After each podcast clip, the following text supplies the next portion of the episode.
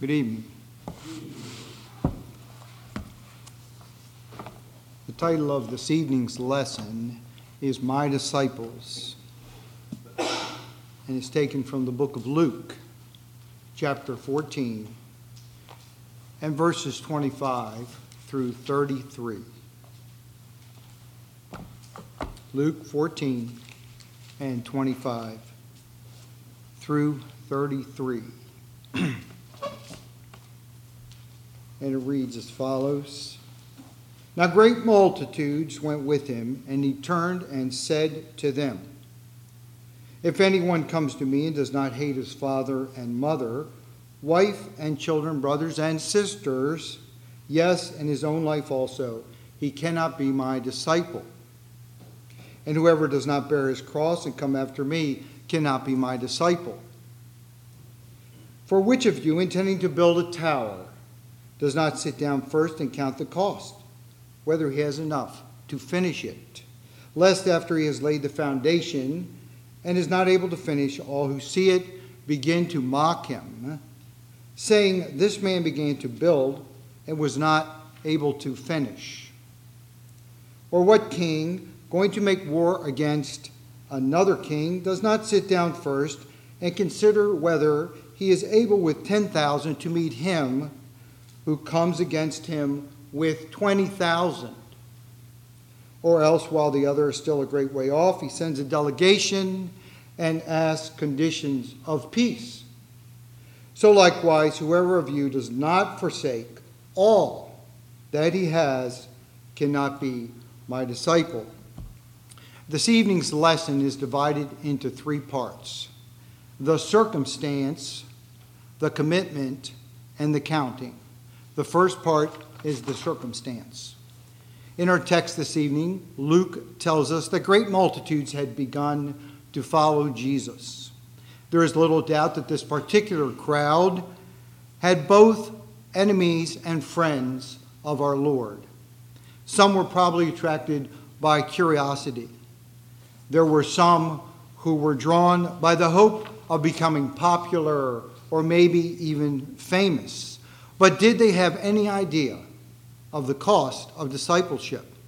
Were they prepared for all that it required? What the Lord is doing here is separating the fair weather follower from the true disciple. I'm sure we can all relate to this type of person. Their loyalty is based on nothing more than emotion or self promotion.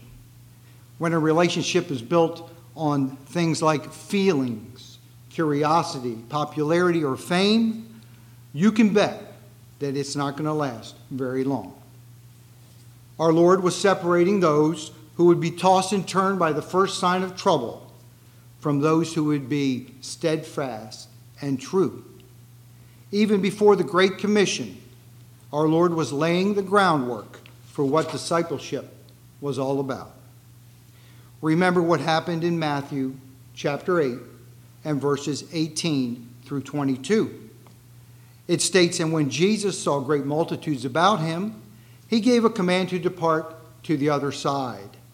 Then a certain scribe came and said to him, Teacher, I will follow you wherever you go. And Jesus said to him, Foxes have holes, and birds of the air have nests but the Son of Man has nowhere to lay his head. Then another disciples said to him, Lord, let me first go and bury my father. But Jesus said to him, Follow me, and let the dead bury their own dead. And in Luke chapter 9, verses 61 and 62, it says, And another also said, Lord, I will follow you, but let me first go and bid them farewell who are at my house. But Jesus said to him, No one, having put his hand to the plow and looking back, is fit for the kingdom of God. Now, Jesus knew that his life on earth was coming to an end.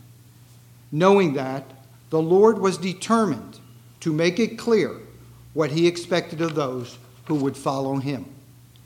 In view of his own self sacrifice, he was eager at the end to make it known to the multitudes what serving him truly signified complete self denial a real, not a romantic or sentimental taking up of the cross. Unfortunately, Jesus could see that many of these men and women were unwilling to live up to his expectations or share in his high purpose. The second part of our lesson is the commitment. Jesus insists that nothing but first place in the minds of his followers must be offered unto him. He must be put before any member of our family. All of our relationships are to be placed below him. No love of home or earthly affection must ever compete with our commitment to our Lord. If there is ever a time when our earthly affections collide with the Lord's cause, then these affections must be gently put aside and sacrificed for his cause. Many of those Jews who became followers of our Lord's had to do just that. This is reflected in what Jesus had to say in Matthew chapter 10 and verses 34 through 36. Our Lord said, Do not think that I have come to bring peace on earth. I did not come to bring peace, but a sword. For I have come to set a man against his father, a daughter against her mother, and a daughter in law against her mother in law. And a man's enemies will be those of his own household. Jesus claims first place because in our many relationships, he is the most important part of each.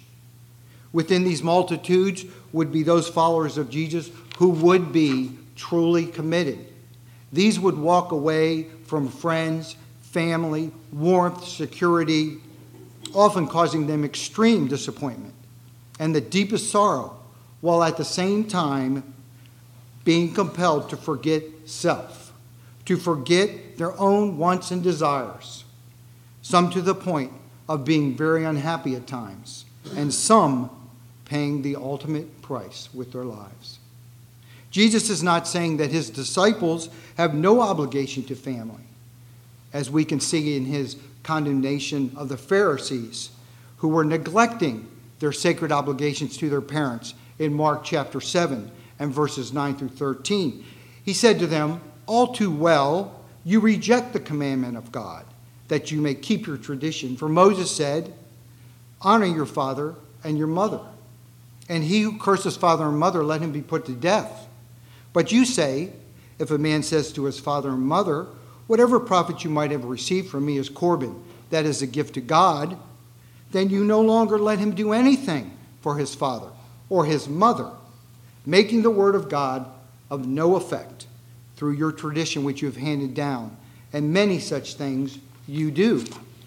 And 1 Timothy 5 8 says, But if anyone does not provide for his own, and especially for those of his household, he has denied the faith and is worse than an unbeliever.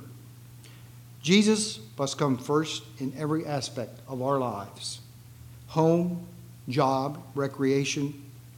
We cannot give up our commitment to Him in any of these areas, but we must do His will in all of them. Christ's authority needs to be above all earthly authority. In verse 27 of our text this evening, it explains that each one of us is expected to bear our own cross. It is a requirement that no one else can fulfill for us. Self sacrifice is one of the most important traits of Jesus' disciples. No one else could do for Jesus what he did in carrying out the Father's will. And no one can do for us what we must do in carrying out our Lord's will. Jesus also makes it clear that cross bearing is voluntary. This does not include physical illness or burdens or obligations that occur normally in life, but it is a decision that we make by ourselves to endure pain and sacrifice for the cause of Christ. Jesus carried his cross, we must carry ours. The third and final part of our lesson this evening is the counting. Before people decide to commit themselves to Christ, they need to count the cost. Before wise people commit themselves to a costly decision, they will consider whether they can carry it out to completion We can see this in our own uh, time, in our own um, neighborhoods. When you go down a certain street, sometimes you will see a home that a builder has started to build.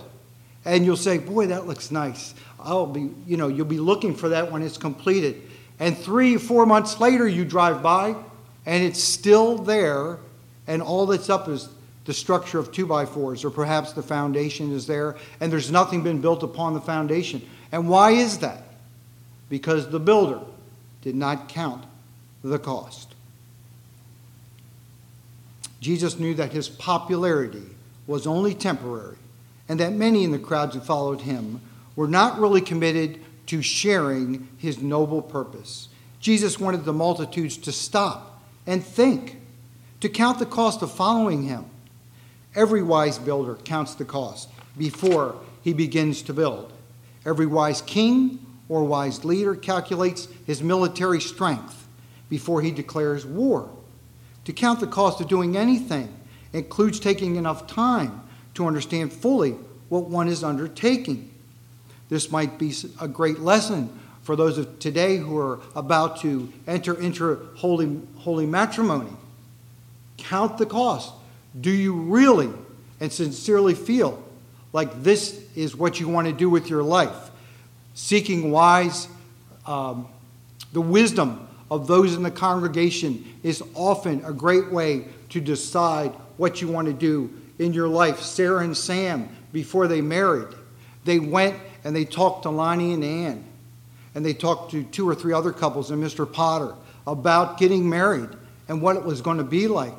What did they need to know? What surprises would be on the horizon? Of course, they couldn't, you know, they couldn't foresee everything that was going to take place, but in order to do something important in your life, you should seek the wisdom of brothers and sisters in Christ that you have the resources right here in the pews of all these years of wisdom. So, why don't our kids come to us more, our children our congregation, and seek our wisdom? They need to know that. They need to know that they should come to us. It will save them years of tears.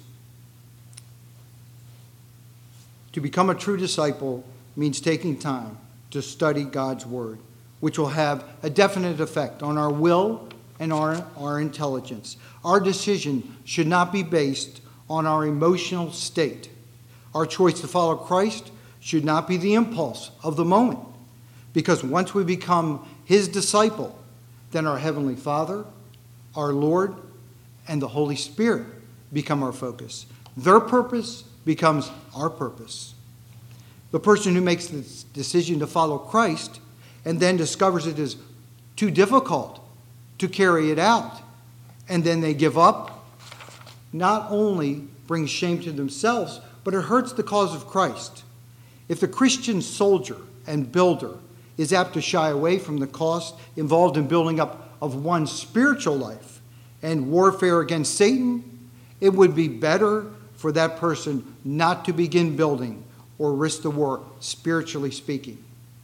There is no step that any person can take which is comparable in importance with that which is taken when a person is buried in the water grave of baptism, when they are immersed. But that is just the beginning of the Christian walk. Every person must earnestly inquire and sincerely study until they understand what it means to have a living faith in Jesus Christ.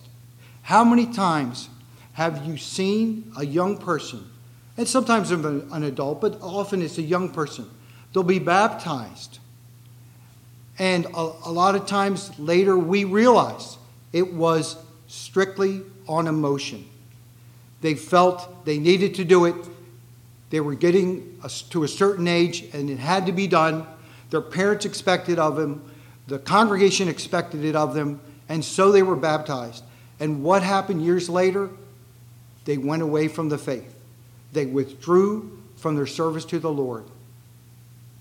It's such a shame, but emotions often are what drives young people, and they end up regretting it.